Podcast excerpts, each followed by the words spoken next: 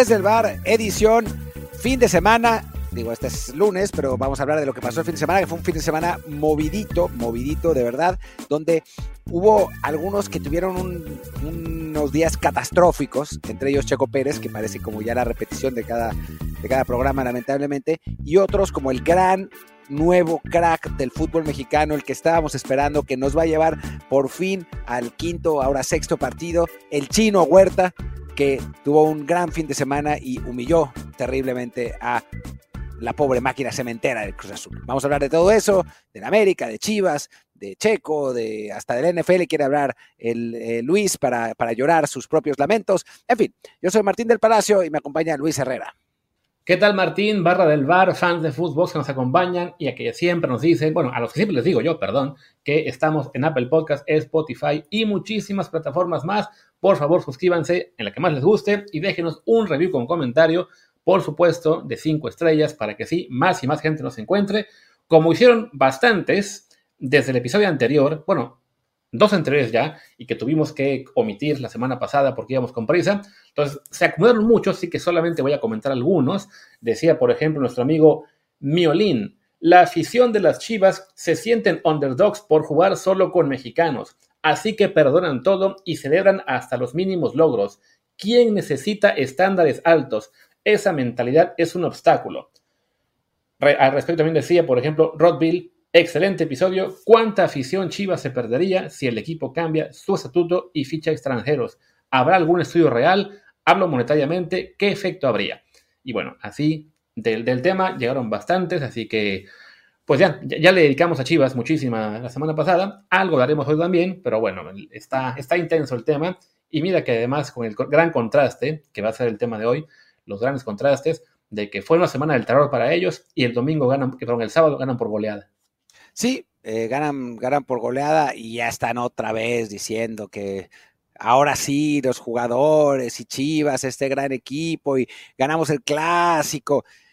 Ah, en fin, eh, muy, muy contrastante la, afición del Guadalajara, eh, pero ahora, digo, el, fin de semana del desastre que tú, que tú decías antes de, de que entráramos al aire, tiene que ver con Alexis Vega, ¿no? Que ya hay gente en Twitter diciendo que se va a retirar del fútbol, que ya nadie no va a tener cabida en ningún otro equipo, dado el desastre eh, disciplinario que hace Alexis Vega, cuando todos sabemos que la temporada que entra va a jugar con alguien sin, sin duda alguna, ¿no? Pero sí, no, no le ha ido muy bien a un Alexis que eh, pues ya había bajado de peso, eh, parecía que, que iba en el, en el camino correcto, aunque no estaba jugando bien, y de pronto, pues pasó todo este desastre y ahora es el apestado del fútbol mexicano. Me pregunto quién, quién habrá podido insinuar que la carrera de Alexis Vega estaba terminada.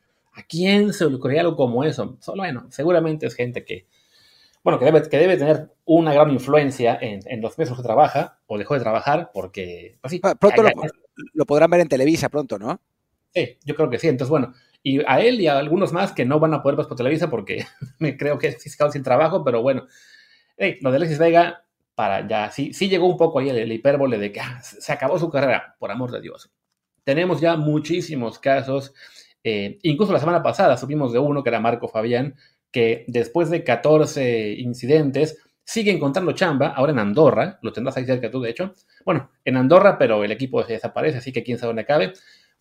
Y sé que es eso, ¿no? Un jugador como Alexis Vega, con el talento que tiene, seguramente va a encontrar cabida en alguna parte, incluso en Chivas, donde después de golear 4-1 al Atlas en el clásico tapatillo, ya salió la versión de que, bueno, Paunovic decidió verse magnánimo, al final sí se va a quedar, que, optó por, la, por mantenerse fiel al, espíritu Chiva, por defender los cosas del Guadalajara, algo habrá tenido que ver que Almería hay otro técnico seguramente, pero bueno, pues ahora que sí se queda Pauno, como que ya siente, ay, mejor no soy tan rígido con los que están castigados, porque a fin de cuentas, sobre todo Alexis Vega, mm, el chicote no tanto, pues son jugadores de, talento que nunca sobran, en especial en un equipo como Guadalajara, que pues tiene ese problema de no poder fichar mucho, ¿no?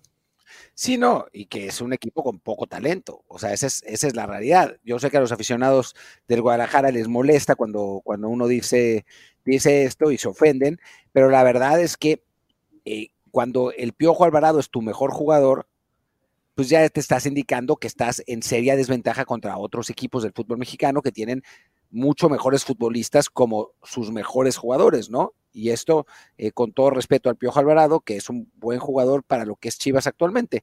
Em, sí, creo que Alexis Vega no sobra, algo tendrán que hablar con él, algo tendrán que disciplinarlo.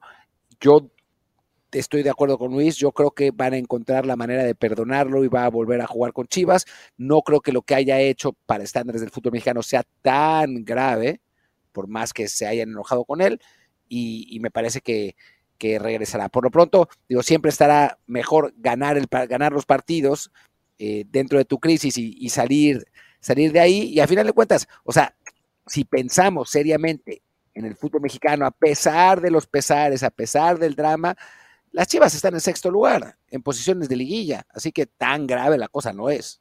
Sí, además, ya en puesto de liguilla directa, al hacer una repesca ahora más breve, y en el caso de Alexis Vega, no solamente es la posibilidad de perdonarlo y que pueda jugar con Guadalajara, sino también, bueno, es una medida obvia cuando se le va a acabar el contrato en apenas unos ocho meses, porque si no, pues se te va gratis. y, creo que ahí también la de Guadalajara se dio cuenta de que, a ver, le estamos anunciando al mundo que le quedan apenas ocho meses de contrato y que ya no lo queremos, pues nadie nos va a querer pagar ni un peso por él. Así que tienen que, pues sí, bajarle un poco la temperatura del asunto para por lo menos pretender que lo perdonan y que así algún interesado, sea Tigre, sea Monterrey o sea algún equipo menor, les pague algo por él, ¿no? Y bueno, ahora mencionabas tú lo de que cuando el Piojo Alvarado es tu mejor jugador, pues es obvio que hay otros equipos con mucho más talento. Sospecho que no te referías, a de contrastes, a Cruz Azul. No, no me refería a Cruz Azul, pero sí me refería al equipo que le ganó a Cruz Azul, ¿no? Porque, digo, me, me decían por ahí, es que ¿Cómo puede ser que, eh, que no consideres al Piojo Alvarado como uno de esos jugadores que está en bonanza psicológica? Y a ver, el Piojo Alvarado está haciendo bien las cosas para Chivas, pero no está para nada siendo lo determinante que está haciendo el Chino Huerta, ¿no? O sea, el Chino Huerta, salvo el partido contra el América, que es algo que me recordó, recordó otra, otra persona, americanista sin duda, en, en Twitter, el Chino Huerta está haciendo el mejor jugador de la cancha en cada partido que juega, menos en este, ¿no? Eh, en, este contra Cruz Azul le hacen un penal que después falla de forma horrorosa, con la suerte de que se movió antes Andrés Gudiño y entonces lo repiten y ahora sí lo mete bien y después hace un gol de, fantasía, ¿no? Una, eh, un, un sprint por el lado izquierdo en el que frente a tres jugadores saca un disparo con la pierna mala, con la zurda, que se incrusta en el ángulo, es el séptimo de la temporada, un jugador que siempre tuvo talento, pero pues estaba en Chivas y ese vestidor de Chivas, pues ya saben lo que es, se va a un, a un entorno más sano, con un técnico que le ha logrado sacar el, potencial y de pronto se vuelve un jugador absolutamente exportable, perdón, prácticamente salido de la nada, ¿no? Porque hace ocho meses jamás habrías dicho que el chino Huerta iba a ser un futbolista que estaríamos soñando con verlo en Europa y que quizás sea titular de la selección contra Alemania. Sí, no, de hecho recuerdo que cuando llegó a Pumas, pues fue más el meme de que ah, estaba llegando el, el mexicano y por el parecido nada más, ¿no? O sea, nos mojábamos, bueno, sí, mojábamos del, del asunto, porque a fin de cuentas no, no había hecho, no había hecho de nada, ni con el Guadalajara, ni con el Mazatlán, ni siquiera en la, en la, ¿cómo se llama? Liga de expansión con Morelia, con Zacatepec, no había brillado gran cosa. Con Zacatepec creo que sí, pero muy, muy joven en su carrera. Y ahora, pues sí, está convertido en quizá el mejor jugador mexicano de la Liga MX. No voy a aventarme la puntada de otros de el mejor mexicano, punto. Y al estar en Pumas, un equipo que ha dejado claro que está dispuesto a vender y sobre todo a exportar, que no se va a, ¿cómo se llama? A cerrar la idea de que no, no, lo tengo que vender por la máxima cantidad posible, así que Monterrey, Tigres, vengo en la cartera, ¿no? O sea, vimos ya el caso de Johan, vimos el caso también, se me fue el nombre del otro. ¿A quién también vendieron antes que a Johan? Ah, bueno, a Rubalcaba, perdón, hace poquito.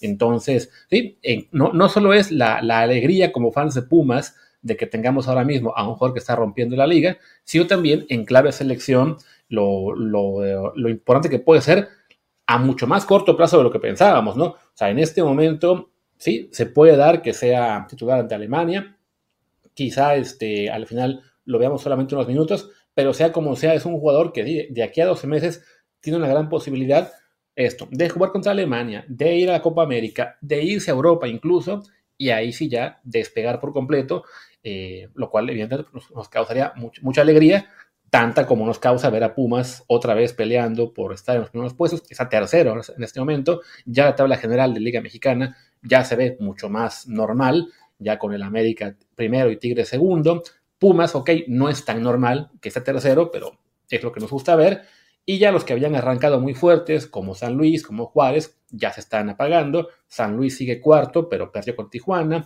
El Juárez ya está casi fuera de la zona de repesca. Lamentablemente, nuestro amigo Diego Mejía no, el equipo se le está viniendo abajo.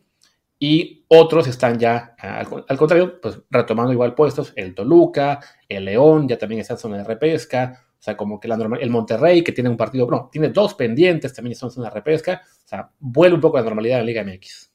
Sí, esa es, esa es la realidad, ¿no? O sea, siempre y cuando Pumas Atlético San Luis, que esté en tercero y cuarto, sea la normalidad, ¿no? Que tampoco es tan normal. Pero ciertamente, si Monterrey gana los dos partidos que le quedan pendientes, pues se va a trepar al tercer lugar, bajando a Pumas al cuarto. Eh, también por ahí podría eh, reaparecer el León, que, que, bueno, tiene uno pendiente y que ganando se metería con 18 puntos y pasaría al Guadalajara. O sea, creo que al final de cuentas se terminarán eh, acomodando las cosas, aunque sí hay, que, hay que destacar positivamente lo que ha hecho el, turco Mohamed con, con, Pumas, que la verdad es que eh, pues los ha vuelto otra vez un, equipo protagonista, que es eh, pues lo que esperábamos cuando llegó Mohamed, ¿no? O sea, es la primera vez en un rato que tenían un técnico pues consagrado con, con un track record importante en el fútbol mexicano y bueno, están, está dando resultados el, el, asunto. Y del otro lado, del negativo, pues lo que está haciendo el Cruz Azul, ¿no? Que es absolutamente catastrófico estar en el lugar 16 y ya sabemos que un poco artificial es el lugar. Quizás tendría que estar en el lugar 18. Está incluso debajo del Pachuca, que vendió a todos sus jugadores y está jugando con, con un equipo de juveniles. Sí, bueno, está bajo del Puebla, que le habían robado tres puntos incluso, así que está realmente mal, mala cosa.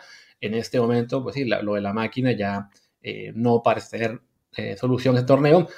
Se habían, digamos, como que emocionado porque habían ganado un par de partidos eh, en las jornadas previas, justo al San Luis, que decimos se viene cayendo, y al Necaxa, que es un equipo, pues también de lo, bueno, es el ahí el peor de la liga en este momento, pero pues la realidad de la máquina es esa, ¿no? Que no, ese torneo no se ve ya manera de que vayan a, calificar, quedan únicamente cinco partidos, no están tan lejos en, en los números al noveno y décimo puesto, pero sí hay, en ese grupo de, repesca están puros equipos que tienen partidos pendientes, llámese Tijuana, Monterrey que tiene dos, León que tiene uno, aunque uno es contra Monterrey precisamente, eh, Juárez, el Atlas, el Santos, y entonces, bueno, se ve muy, muy complicado que el Cruz Azul eh, salve el torneo de alguna, de alguna manera, y creo que hasta mejor, porque en este momento lo que le surge es una limpia, que llegue un técnico de mayor experiencia y conocimiento que Joaquín Moreno, y también un par de refuerzos, que eso sí sería un problema mm, para otro día y que además pues la experiencia reciente no, no da para ser muy optimistas. Diría que ya por ahora pues dejemos el tema Liga MX y hablemos mejor de otro gran contraste, también de mexicanos. Los mexicanos en Europa, ¿no? Con un Raúl Jiménez que pues no juega por primera vez en la temporada, eh, se queda en la banca, bueno, va a la banca, porque había jugado de titular todos los partidos, va a la banca y no entra y peor aún, gana el Fulham 3-1. Eh, su partido. No es que ninguno de los nueve que entró eh, en su lugar haya anotado, pero aún así, pues es una buena actuación ofensiva del equipo que había estado, pues la verdad, anémico en, cuestión, en cuestión de ataque. Gana 3-1. Y del otro lado, Santi Jiménez, que suma y sigue otros dos goles, es líder de goleo en, en Holanda, es, está en el top 10 del, del botín de oro, ha tenido una temporada espectacular. Y bueno, no es que eso sea malo para Raúl en sí mismo, sino que pues obviamente están peleando por un lugar en la selección nacional y eso le da más puntos a Santiago. Sí, porque además recordemos que Raúl Jiménez en la fecha anterior parecía estar recuperando pues mm, en categoría la, jerarquía de la selección con tres goles. Parecía que también que en, la, Premier podía ser ya cuestión de tiempo que llegaran también los goles y desafortunadamente no ha sido así, ¿no? No ha logrado anotar. El Fulham estaba también en una situación de, de marcar muy poco de que a él se le está empezando a criticar porque sí, se asocia, lucha y lo que sea, pero no mete una. En este caso ya decide el técnico Marco Silva dejarlo fuera, pone en su lugar a Carlos Vinicius y cuando sale Carlos Vinicius al 78 mete a Rodrigo Muniz. Entonces sí es una señal de alarma para lo que es la situación de, Raúl en el equipo. Más ahora que, bueno, se viene él a la fecha FIFA, entonces va a estar fuera de la, de la concentración por dos semanas es un equipo con, que tiene menos seleccionados, así que seguirá trabajando, digamos, más o menos normal. Y a la vuelta de la fecha FIFA es el juego del Tottenham, así que no sería nada raro que tampoco lo veamos en ese partido y ya se le complique lo que es la pelea por la titularidad. Aunque creo que el Tottenham, para como está jugando, que es el líder de la, de la Premier, pues va a terminar ganando de 3-0 al Fulham y, con eso eh, tendrá Raúl otra posibilidad de jugar. Pero sí, la, la realidad es que, pues que no, no está pintando tan bien la cosa como parecía hace unas semanas, ¿no? Que eh, se sentía que el gol era cuestión de tiempo porque estaba jugando bien, eh, su equipo no estaba anotando, pero estaba sumando algunos puntos.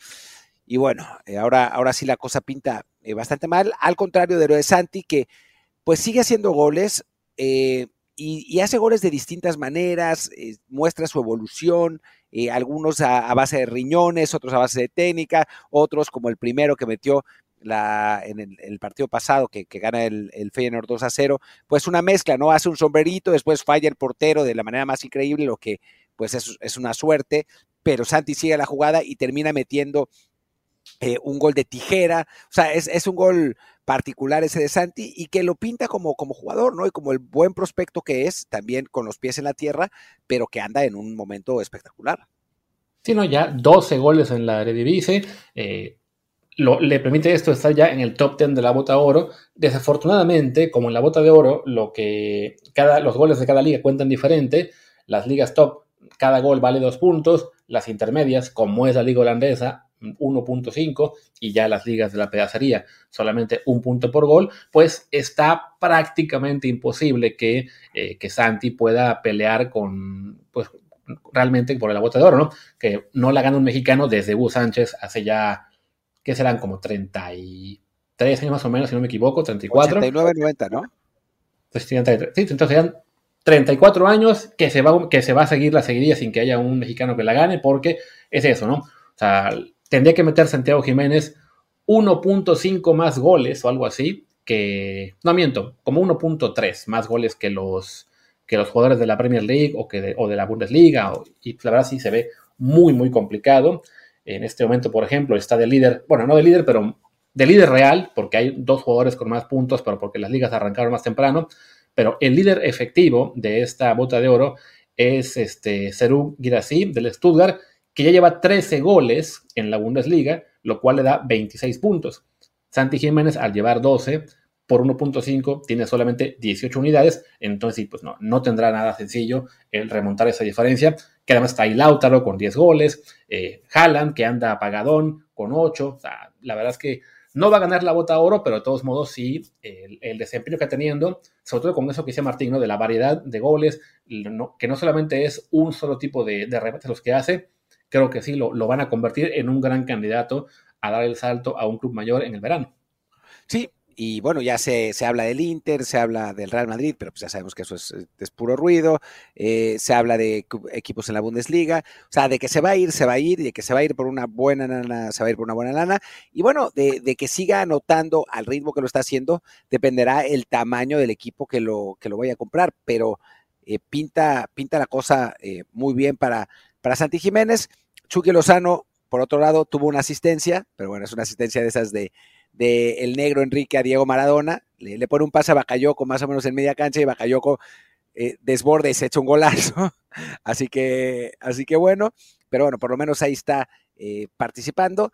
Y del lado de Memo Ochoa, pues la verdad, otro, otro día para olvidar. No fue su culpa, pero su equipo pierde 3-0 ante el Monza y, ya pinta muy mal la cosa para la, la Salernitana este año. Sí, hablando de contrastes, la verdad es que para Ochoa ese torneo está siendo pues bastante menos positivo de lo que fue la, segunda, mitad del año pasado. Ahora sí, este, pues no, no está él rindiendo a, gran nivel para salvar a su equipo de muchos goles. Incluso ya, pues lo, lo, hablamos la semana pasada, ¿no? Hay uno o dos en los cuales uno piensa que pudo haber hecho un poquito o mucho más. Y pues así ya la Sanitana también está regresando a lo que es su, su rol habitual de equipo que pelea por salvarse y poco más, ¿no? Ahora mismo son penúltimos, están, eso sí, a dos puntos del Udinese, no está nada perdido, pero sí en una situación muy complicada. Eh, que para Ochoa, ahí digamos, en caso de contrastes, la buena noticia para él es que pues, sigue teniendo muy poca competencia en, en cuestión selección mexicana, porque, bueno, pues no regresa Acevedo. Y si bien eh, Julio González y Toño Rodríguez en Tijuana están rindiendo bien, creo que en este momento nadie considera que sean opciones realistas para ganar el puesto. No, para nada, para nada. Es que necesitamos a un chino huerta de la portería. ¿no? O sea, a alguien que surja un poco de la nada, digo, que lleve, aunque lleve algunos años medio fracasando, no sé, como que Sebastián Jurado eh, get his shit together y, realmente se ponga a, jugar bien. Necesitamos algo como eso, ¿no? Porque por lo que se ve hoy, no hay cómo, ¿no? Y si Memo baja su nivel, digo, lo hemos dicho muchas veces en este, en este podcast, no hace falta repetirnos, pero si Memo baja su nivel, vamos a estar en, en problemas serios para, para el Mundial 2026 y sin irnos más lejos para la Copa América 2024, que es lo que, lo que nos viene pronto. Pero bueno, ¿qué te parece, Luis, si, hacemos una pausa y seguimos hablando de, los distintos temas de contrastes del fin de semana? Hagámosla. Que ahora que regresamos, estaba pensando que bueno, nos faltaba ya, para antes de pasar a otros temas, más contraste de mexicanos. Bueno, del lado positivo, por ejemplo, Edson Álvarez con el West Ham, que sigue luciendo. Johan Vázquez, que aunque pierde su equipo el Genoa con el Milan, lo hace con una ocasión, la bastante buena. Perdieron apenas 1-0, están en media tabla, no están sufriendo por tema de descenso en este momento. Y del lado contrario, en esto ya del tema de contraste, César Montes, que pues el Almería empieza a parecer cada vez más una mala decisión haberse ido ahí. Sí, bueno, a ver, es difícil saberlo, es demasiado pronto, ¿no?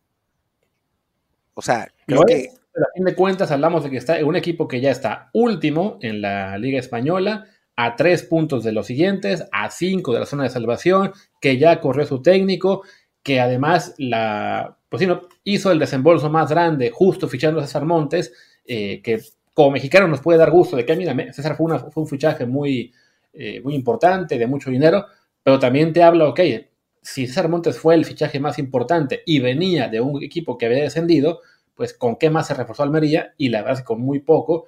Y lo que se habla en general del club ahora mismo en meses españoles es de mucho caos. Se recuerda que solamente un técnico logró quedarse un torneo completo y fue el que los ascendió y decidió largarse en cuanto pudo. O sea que quizá esa impaciencia por, por seguir en primera le podría jugar en contra a César si se llega a acomodar un, un segundo descenso, que sí, es muy temprano, pero de momento la, la situación de Almería es muy, muy complicada. Mientras que el español, sin Montes, pues está, como se esperaba, eh, en muy buena posición para regresar pronto primera. Sí, vamos a ver qué pasa, ¿no? O sea, creo que, es demasiado pronto.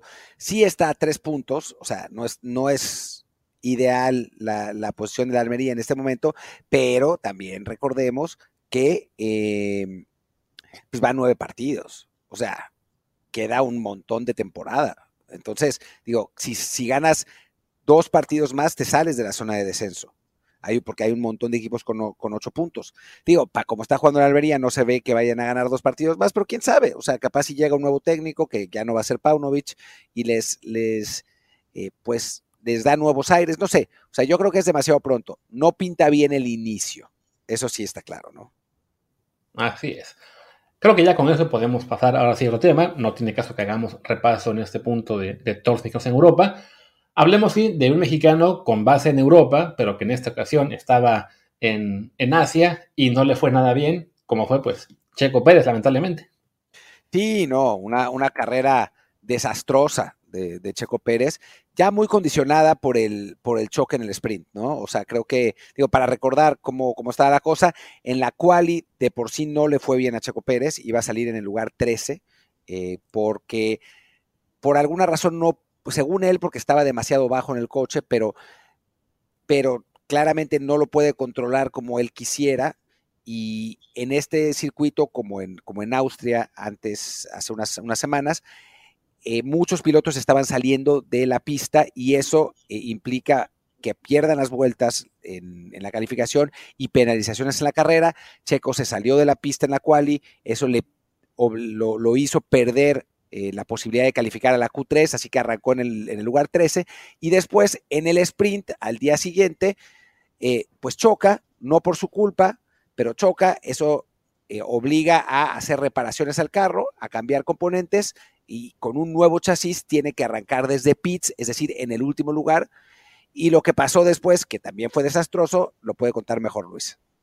Sí, entonces, bueno, para rematar, en el tema del sprint, este, sí, ahí fue culpa totalmente de Esteban Ocon, o sea, por una vez no, no hay nada que reclamar a Checo, excepto que si, que si chocó en ese momento fue, bueno, porque él arrancó octavo en el sprint, cuando debería haber estar más adelante, porque también en la cual del sprint, en lo que es el sprint shootout, le borraron el último tiempo por el mismo tema de los track limits, entonces estaba arrancando la carrera, peleando con, creo que con Hulkenberg o con y ahí estuvo el choque con, con Esteban Ocon que lo dejó fuera, y sí, le condiciona eso el auto, y ya en la carrera, pues lamentablemente, a lo mejor el auto no estaba al 100% por todo lo que hubo que hacer de reparaciones, o simplemente a Checo pues no, no le dio eh, ya lo que es la, pues para más en, esta, en este tema de que no, no se siente seguro con el carro, era una, es una pista de, de, muchas curvas rápidas, se quejaban, el tema de track limits, se quejaban muchísimos pilotos de que, bueno, con los autos muy bajos, las cintas tan, este, tan gruesas, no era fácil el, no pasarse de, en las curvas que estaban señalando los comisarios, que insisto, le pasó a muchísimos, no fue solamente a Checo. Leía, bueno, escuchaba hace rato un podcast que creo que hubo 51 sanciones en total por el tema de track limits, o sea que no fue un, un, caso exclusivo de Checo Pérez, pero bueno, a fin de cuentas, la mayor parte de esas sanciones fueron para pilotos de la media tabla para abajo, o sea, no hubo sanción para Leclerc, pero no, pero para Leclerc sí hubo una. No hubo una sanción ni para Verstappen, ni para Lando Norris, ni para Oscar Piastri, creo que tampoco la hubo para, bueno, tampoco para Hamilton porque chocó con Russell en la primera curva, pero, pero sí, no, fue, fue un día para olvidar. En total tuvo él tres castigos de cinco segundos por track limits, lo cual significa que se pasó por lo menos nueve veces en toda la carrera y acabó décimo, sumando un puntito, que bueno, le permite mantenerse creo que a 30 de Hamilton, pero sí, pues ya se suma a lo que había sido una muy mala racha con Singapur y, Japón. Y la verdad es que cada vez la presión que se está acumulando en los medios europeos sobre Checo y sobre Red Bull, la verdad es que a, mí en particular ya me hace pensar que hay una posibilidad real de que lo bajen del auto a la acaba temporada. Yo no lo creo. O sea, yo creo que va a seguir hasta 2024 por muchas razones. Eh, la más importante de ellas porque tiene contrato y bueno, porque viene apoyado por, patrocinadores muy fuertes y porque a final de cuentas, si termina en segundo lugar, si es que termina en segundo lugar, si no termina en segundo lugar, te cambio el discurso, ¿eh? pero si termina en segundo lugar, pues con qué razonamiento corres al piloto que acabó en segundo, ¿no? O sea, por angas o por mangas o lo que quieras, eh, digo, tuvo problemas a la segunda mitad de la temporada, pero a final de cuentas conseguiste lo que querías, ¿no? El campeonato de constructores y el 1-2 de pilotos. Así que pues, no tienes muchos argumentos. Lo que sí me parece preocupante es la parte mental de lo que le está pasando a Checo, ¿no? Porque es, tiene, digo, más allá de que el carro esté... Eh, armado para Verstappen y todo eso, tiene al mejor carro de la parrilla y hace rato que no es el segundo mejor piloto de la parrilla, ni muchísimo menos. Y eso tiene que ver porque, a ver, sabemos que técnicamente no es el problema, no hemos visto conducir. Años lleva en, Fórmula 1. Esta misma temporada estuvo ganando circuitos. En fin, eh, eh, hay una cosa mental ahí seria que no ha podido eh, sobrellevar Checo y la presión se lo está comiendo. Sí, porque incluso en la, en la parte media temporada, cuando tuvo esa muy mala racha de quedarse fuera de la Q3, creo que seis seguidas, por lo menos entendía que, ok, a Checo le, fastidia mucho el tema de la quali, es un carro con el cual no está a gusto. Eh, se dieron varias qualis de cuestiones, digamos, muy puntuales, que si hubo lluvia, que si la pista mejoró en, durante la Q2 o la Q3 y entonces este, no le tiraban estrategia, que si patinó en el lugar incorrecto, lo que sea, ¿no? O sea, había, aunque sí fuera muy malo quedarse fuera seis veces seguidas, había cierta explicación a por qué le estaba pasando esto y luego él remontaba en carrera. O sea, en toda esta racha de, carreras en las cuales no llegó a la Q3, sí, le fue la patada en Mónaco, pero luego fue cuarto en España, sexto en Canadá, tercero en Austria, sexto en Gran Bretaña y tercero en Hungría, que creo que fue la última en la cual tuvo ese problema en la, Q3.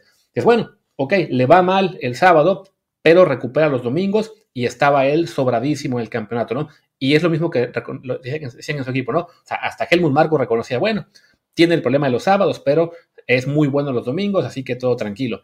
El problema es que cuando parecía que ya había dejado atrás el bache con un segundo lugar en Bélgica, cuarto en Países Bajos y segundo en Italia, y ya todos más tranquilos, se viene este desplome de Singapur, Japón y Qatar, en las cuales de tres carreras apenas tiene un octavo y un décimo, y recordemos que además hubo un sprint en el cual tampoco suma, aunque no fuera su culpa, entonces ha sacado apenas cinco puntos en tres carreras con un Red Bull, aunque no sea para él ese Red Bull, pues sí, ya te habla de que el, el slump de media temporada se ha recrudecido en este tramo final y la esperanza que me queda, yo por un lado, es que habiendo las carreras en Estados Unidos, México, Brasil, otra vez Estados Unidos, pues el apoyo del público sirva para animarlo, para, para que saque un poco más de orgullo y, le vaya mejor.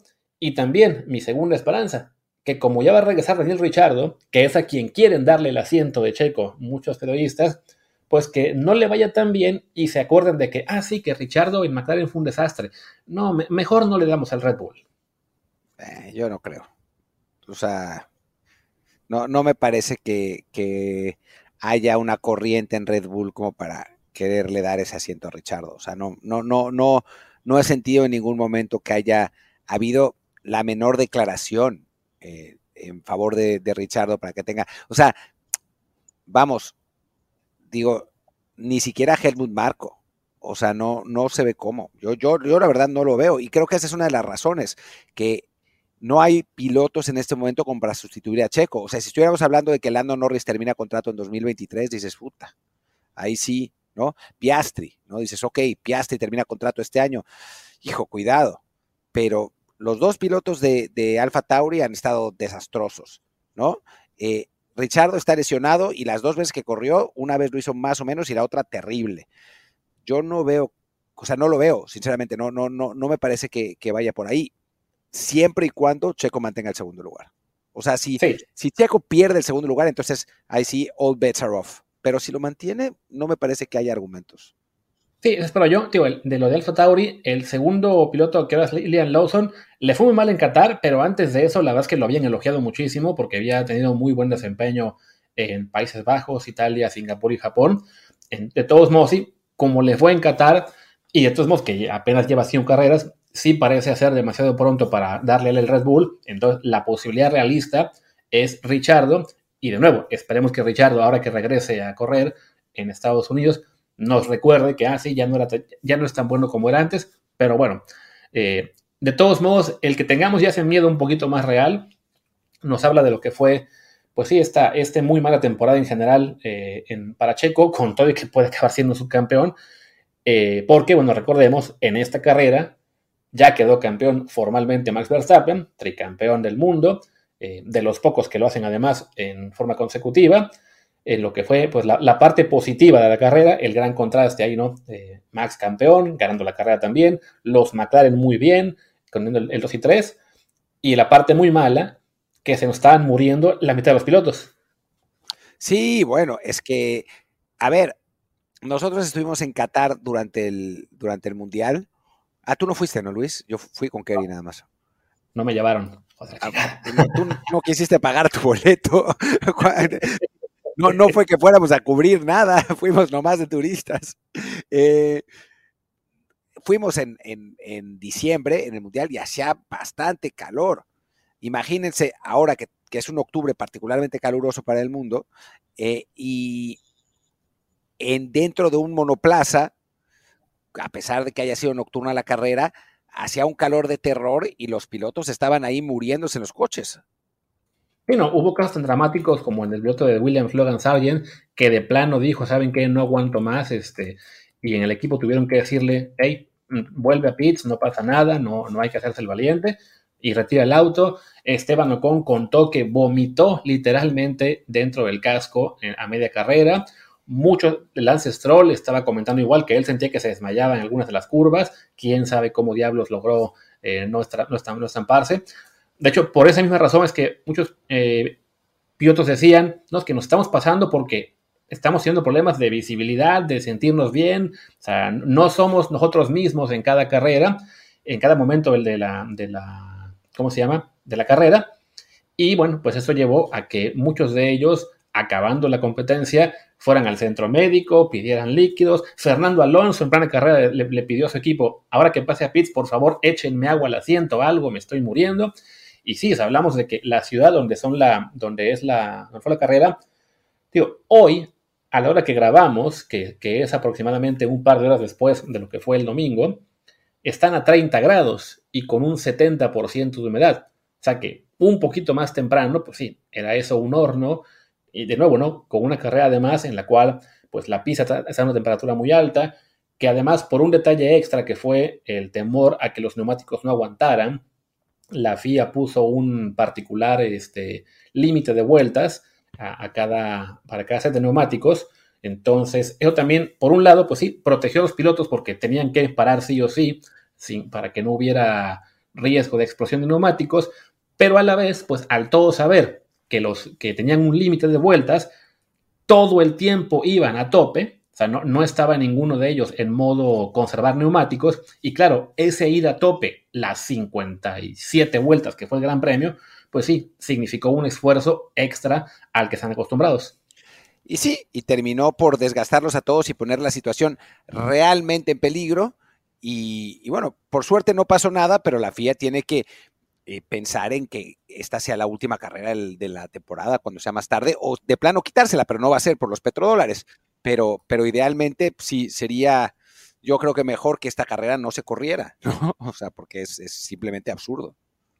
Sí, te digo, lo que estaban comentando algunos hoy es que, bueno, a ver, en este caso acabó siendo la carrera eh, principios de octubre, todavía con mucho calor, tendría más lógica para el calendario del próximo año mandarla después del bloque de carreras americanas, estamos Estados Unidos un par, México, Brasil, y ponerla como penúltima antes de la de Abu Dhabi, porque además pues están ambos eh, muy cerca, Qatar y Estados Unidos, entonces sería mucho más lógico tenerlas así. De momento, según recuerdo en el calendario del año que viene, que ya estaba, ya estaba anunciado, creo que lamentablemente están para la misma. Ah, no, sí, ya para el próximo año sí se va a hacer eso, que quede para el 1 de diciembre.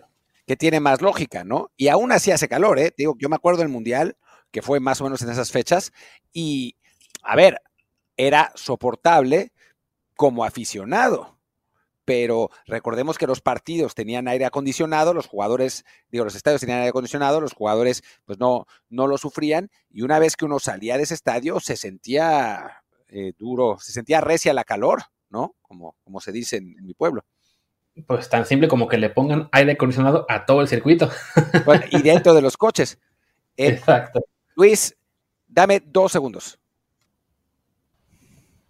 Dos segundos le di y no más. Martín, continuemos, por favor. Eh, sí, bueno, continuemos. Sí, es que tuve, tuve que, salir, pero bueno, en fin. Em, hablemos ahora de NFL. Hablemos de un tema que, digo, yo, yo, voy a hablarlo de la manera más neutral posible y no, no voy a fingir que me, da, que me da placer porque me entristece mucho ver una carrera y un, equipo tan ilustre como los New England Patriots y la carrera de Bill Belichick eh, acabar de este modo. Me parece una lástima y una, tristeza, algo que, pues, eh, eso, ensombrece mi corazón eh, después de tantos años de éxitos, verlos perder y haberlo narrado también es, algo que, no olvidaré porque era, lloraba, lloraba por dentro, mientras perdían por una paliza feroz, que ya ni me acuerdo cuánto fue, 38-0, 34-0, ¿cuánto fue? 34-0. 34-0 contra los New Orleans Saints. y bueno, creo que le corresponde a Luis hablar de, esto porque es su equipo y, bueno, se, está acabando una era. Y sí, adiós Mac Jones, se acaba la era de ese coreback mentida y con esto podemos buscar el que sigue. No, la verdad es que fuera de broma, más allá de que Mac Jones evidentemente no es el coreback que hubiéramos querido eh, que como se desarrollara, también en buena medida por culpa del propio equipo y que no lo han apoyado tanto con armas a la ofensiva como, con el tema de los coaches, que se los han cambiado cada año.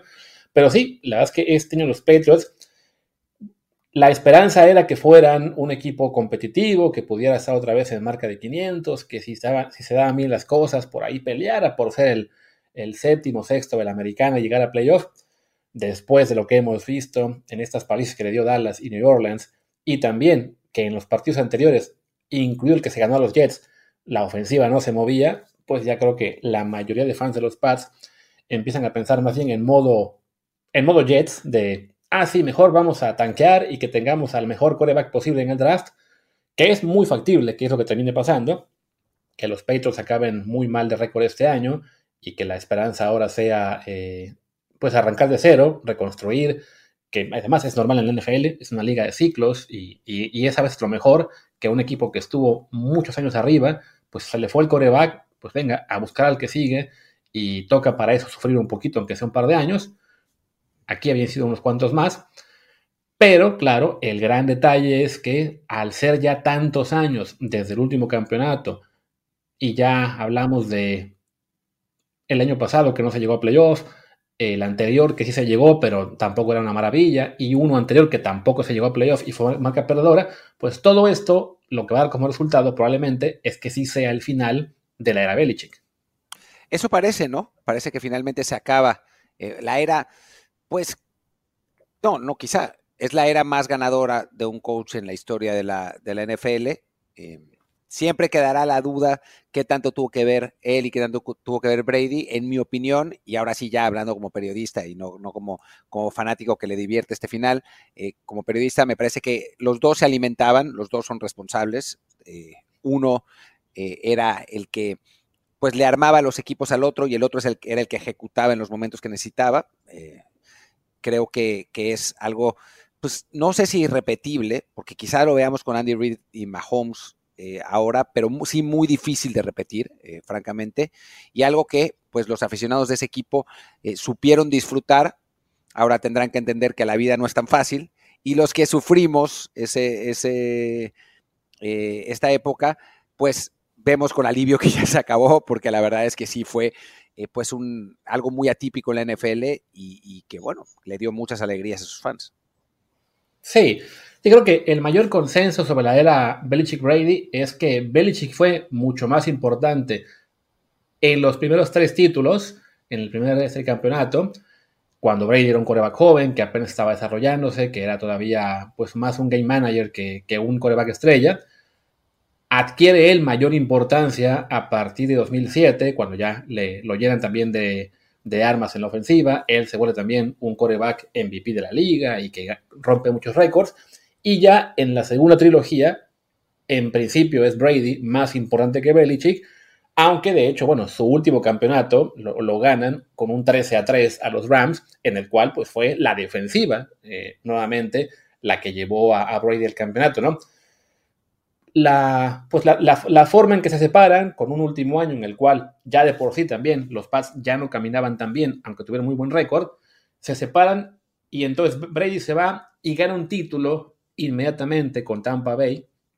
Belichick se queda y lamentablemente no logra reconstruir a los Patriots. Se, se, la pasó los últimos cuatro años básicamente metiendo parche tras parche tras parche para buscar ser competitivo en lugar de simplemente, pues sí, arrancarse la curita o la bandita, como dicen aquí en España, bueno, en España, y, y arrancar de cero. Entonces, sí, eso ha desbalanceado ese, pues ese análisis, ¿no? Entre uno y otro, ¿no? Porque la gente piensa, ah, si Brady pudo ser campeón de inmediato y Belichick se hundió, claramente el mejor era Brady. Y era no, simplemente Brady se fue al equipo al cual solo le faltaba un coreback para hacer este un candidato campeón y con ellos lo fue.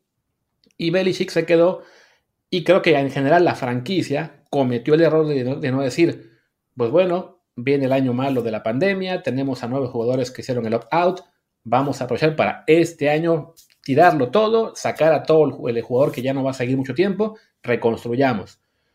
Por orgullo, por mentalidad, porque creían que con Belichick estaba, se la jugaron a seguir tratando de competir año tras año y ya se llegó al punto en este, punto, en este año del 2023 en el cual ya no es posible. Aunque hay que decirlo también, Luis, que mucho de la responsabilidad de que la franquicia o de, las, de las curitas que dices y de que hoy en día el roster sea, pues si no el peor del NFL, uno de los peores, tiene que ver con Belichick, porque una cosa es Belichick, el head coach, que es un, maestro, quizás el mejor de todos los tiempos, y otro Belichick, el general manager, el que hace tres drafts que solo saca un jugador por draft, el que se fue a, un, eh, a una locura compradora en agencia libre hace dos años y, todos esos jugadores o la gran mayoría de esos jugadores ya no siguen o siguen sin tener que seguir como, como Devante Parker. Así que también creo que pues los años le han caído a Belichick, ¿no? O sea, el Belichick de hace, de todavía hace cinco años, seis años, ya no es el mismo que el de ahora y en, del lado de, de, general manager, pues claramente no es, pues ya no es su fuerte, ¿no? Sí, creo que sobre todo que sobreestimó su capacidad de armar una ofensiva, eh, pues con pedacería, ¿no? Que era lo que se lograba antes con Brady, pero bueno, con Brady siempre hubo una línea ofensiva fuerte, eh, Brady él, mismo elevaba el nivel de receptores y corredores, ahora pues se combinó por un lado, ¿no? Eso de que ha fallado una y otra vez en la, en la, en la adquisición de piezas de la ofensiva, la línea ofensiva también ya está muy venida a menos, no es nada que ver con lo que tuvo hace unos, años. Mac Jones también, pues no es un Brady que pueda elevar a sus compañeros. Y además, no solamente es que no sea Brady en, lo que es en cuanto a capacidad, en cuanto a, cómo puede ser jugar a sus compañeros, sino también en cuanto a liderazgo, ¿no? O sea, con él es, es, un, es un coreback que desafortunadamente no ha respondido bien mentalmente a la adversidad que parece no tener a muchos compañeros así como que encantados con él, y con eso, pues la, ofensiva se, vino abajo. Que ojo, yo creo que los, los no los veo como el peor roster de la liga, sí a la ofensiva, que es un desastre. La defensiva era muy buena, lamentablemente, pues como es la NFL, te llega un año de muchas lesiones, como ha sido este, y pues ni modo. Porque sí creo que la defensiva la seguía armando muy bien, seguía siendo una unidad muy potente el año pasado, había arrancado muy bien este año, pero sí llegas a este partido contra los, Saints en los cuales ya perdiste a tu mejor jugador que es Matthew Judon, ya perdiste al novato maravilla que era el cornerback eh, Cristian González, ya perdiste a tres cornerbacks más. Entonces sí, se le vino abajo por el tema de lesiones, pero claro, eso le pasa a cualquier equipo. Aquí fue tu buena unidad se vio muy golpeada por el tema lesiones Mientras que la otra, pues sí, la tenías tan mal construida que hacía de todo el equipo un castigo en naipes. Y sí, y creo que con esto ya podemos eh, ir cerrando el episodio. Me imagino que para, digamos, el 30-40% de nuestros escuchas ya se fueron desde antes. Los, otros se quedaron a escuchar el, análisis de NFL. Em, y además, bueno, esto es lo, lo único que escucharán, por lo menos de mi parte, sobre los Patriots, porque por una omisión que aún no puedo creer, la verdad, no lo pusimos en Trend Zone. no, no, no aproveché la oportunidad de regodearme. Yo estaba distraído con otras cosas hoy a la hora de hacer el, ronda, el rundown, así que no lo pusimos. Pero bueno, así que, que, bueno, si querían escuchar la opinión de Martín del Palacio y de Luis Herrera en, de, de, de la debacle de la dinastía de los Patriots, la escucharon aquí. Y con eso nos, despedimos. Si, en la NFL y en Trenson tuvieran a periodistas mexicanos más meticulosos, que no se les da tipo de detalles, no pasarían esas cosas, pero me temo que no los quieren contratar, así que pues ni modo, se te fue la gran oportunidad. Digo, tuve, tuve tres horas para, hacerlo el domingo y hoy lamentablemente tuve una situación personal que me hizo estar un poco distraído durante la, creación del rondo, del rondo. Pero bueno, no pasa nada. En fin, yo soy Martín del Palacio, mi Twitter es arroba martín de ELP. Yo soy Luis Herrera, el mío es arroba luisrha, el del programa es desde el bar POD, desde el bar podcast, no, desde el bar pod, perdón. Estamos en Telegram como desde el bar podcast y pues ya, quedamos por hoy y seguramente regresaremos mañana o más seguramente el, el miércoles hablando de más de fútbol, ligas europeas, fecha FIFA, algo habrá de temas de aquí a que tenga juego la selección mexicana el próximo sábado. Salvo que, salvo que decidan meter mujeres a la concentración y entonces mañana tengamos que hacer un episodio eh, extremo. Pero bueno, en fin, chao.